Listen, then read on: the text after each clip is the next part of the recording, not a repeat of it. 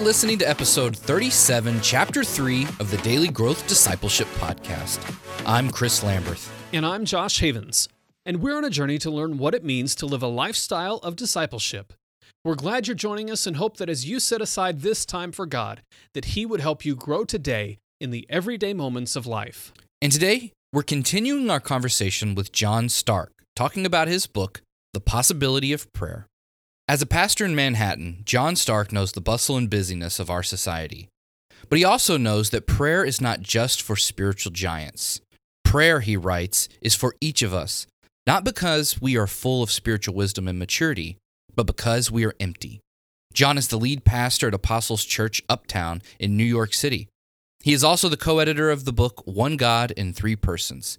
He lives in Manhattan with his wife and four children. When you go without one of your senses, it's well known that your other senses heighten. Those who don't have eyesight often have more acute hearing and smell. And this is really what fasting does for us. When we take time to separate ourselves from some experience for the sake of being transformed by God, it heightens our awareness of Him in the everyday moments of life. In the first two chapters of our conversation with John this week, we've talked about what prayer is and how it transforms us. In this chapter, we get to talk about the opportunity to practice prayer in the season of Lent. When we practice prayer during Lent, it creates a powerful combination that brings us into the presence of God and heightens our awareness of His presence and work in our lives.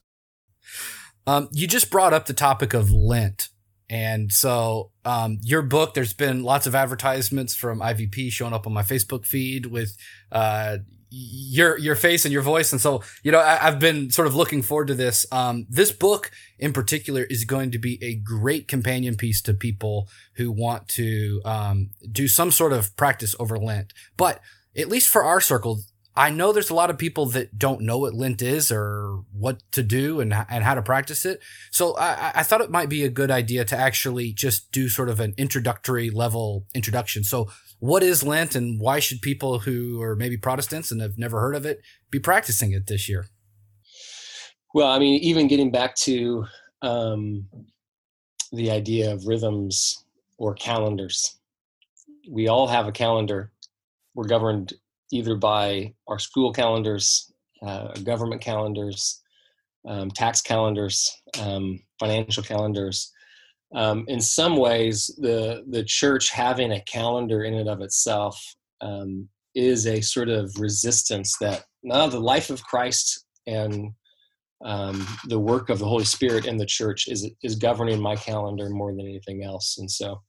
Um, the season of Lent all the way to Easter is a big part of, of the church calendar, an important part because it's um, it's looking at the 40 days um, before Easter. So um, it's it's looking at a way to experience uh, as best we can Easter joy by depriving some joys until we get there. So oftentimes Christians will fast, um, maybe not for a full 40 days. Maybe they'll fast one day a week or one meal a day and experience a certain kind of pain or certain kind of longing and certain kind of hunger um, so that we, we sort of resist uh, satisfying some longings so that we can more fully experience our longings satisfied in Christ. Um, so when Easter comes, we not only sort of get to rejoice about the resurrection, we get to eat again, and it sort of reminds us of all the joy that we have in Christ. Um, and so really the whole point of Lent is is not to follow some legal um, law or new rule that Christians are putting on, but really a way to um, keep back some of the desires of the flesh so that we could be more satisfied in Christ. Um, and so, oftentimes, what people do they'll they'll either fast or they'll resist maybe social media for 40 days or or alcohol for 40 days.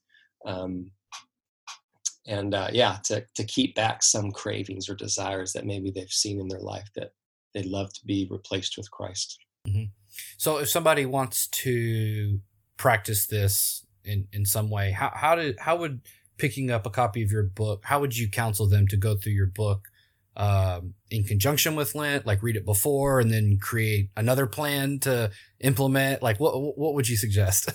Well, there is a Lent guide that goes with it. So um, I think on, on IVP's website, you can the InterVarsity Press website, you can you can find the Lent guide, and there is a way to go through all of them as you so as you're reading through the book, um, it sort of uh, leads you through each week, helping you walk through a discipline. Even the ones like Sabbath, um, which aren't a daily uh, habit, it actually shapes your whole week so that Sabbath can be enjoyed. Mm. Uh, so that'd be a helpful way. I, I would encourage if you've never prayed or if you don't have a regular habit of prayer, if you feel like it's always been a start and stop, that you would go through all of the disciplines each week. So it goes through all 40 days. Um, in a way that sort of, uh, you know, if you imagine prayer is like a language um, that you, you don't know.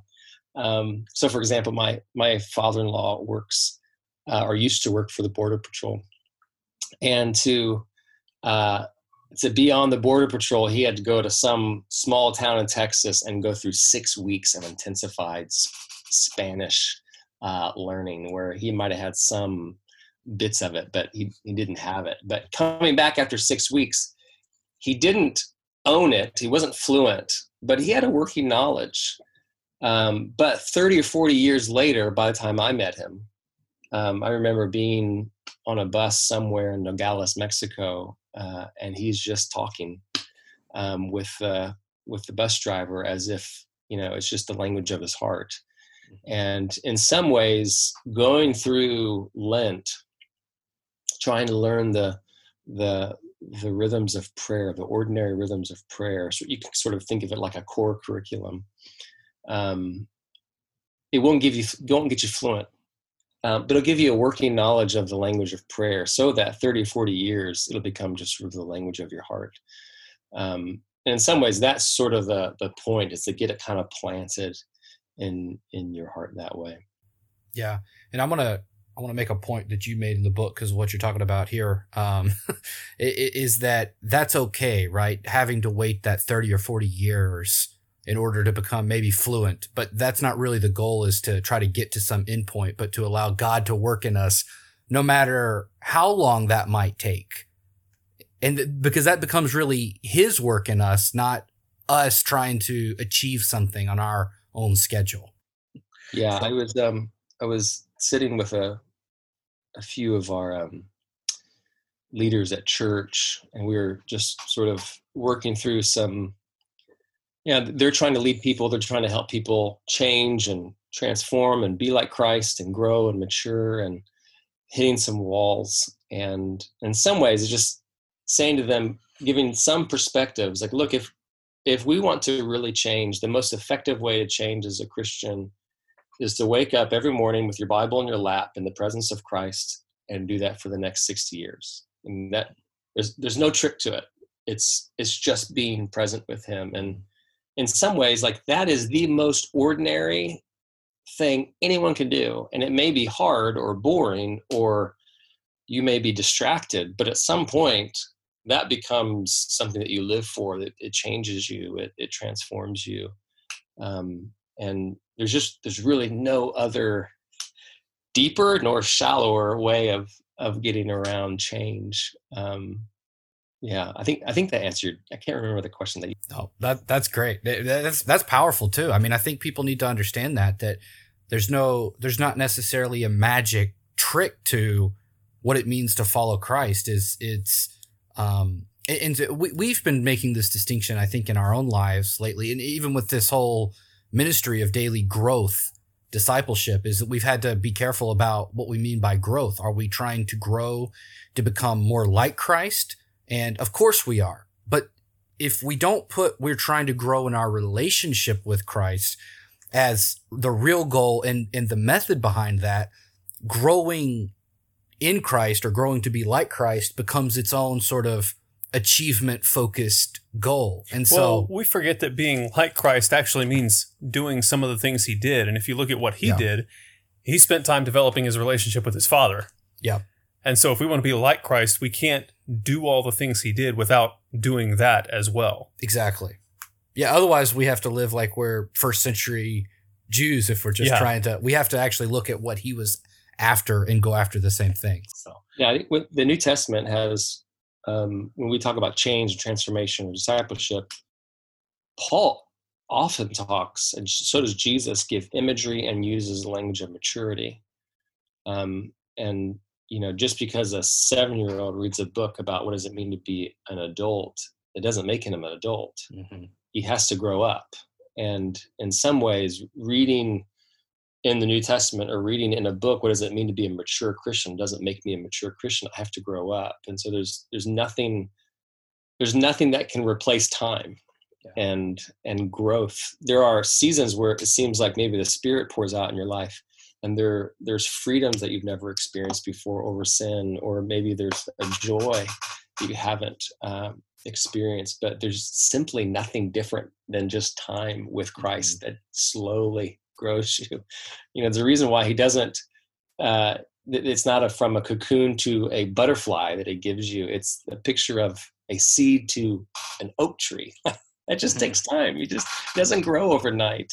Um, so yeah, maturity I think is a big part of of the life of prayer. In his book, The Divine Conspiracy, Dallas Willard talks about the need for Christians to periodically spend large amounts of time engaged in seeking God through prayer and Bible reading. These long periods of time allow us to go deeper with God, and they serve to reignite our love and passion for Him. And Lent presents an excellent time for this practice. So I want to challenge you to participate in Lent this year.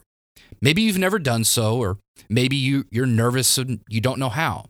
Don't worry about getting something right.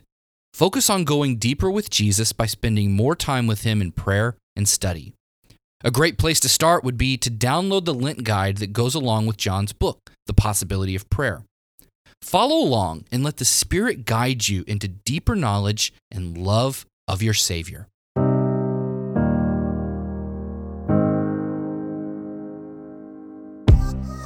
How can you create a lifestyle of discipleship?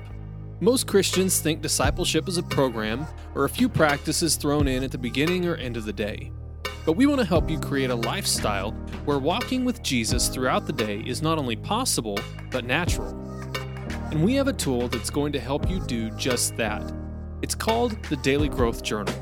It's a guided journal that's going to help you become secure in your identity with God and authentically walk with Him in your daily life.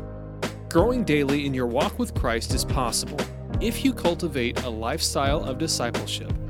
And the Daily Growth Journal will help you do just that.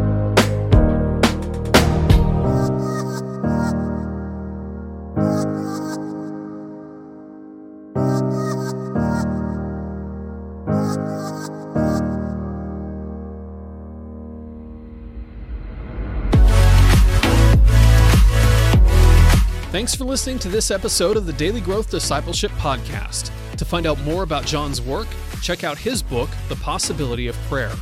Then check out the next chapter in our conversation, where John tells us how we can make prayer a part of our discipleship lifestyle. If you want to stay up to date on everything happening at Daily Growth Discipleship, go to dailygrowthdiscipleship.com and subscribe for free. You can also subscribe to this podcast on Apple Podcasts, Google Podcasts, and Spotify.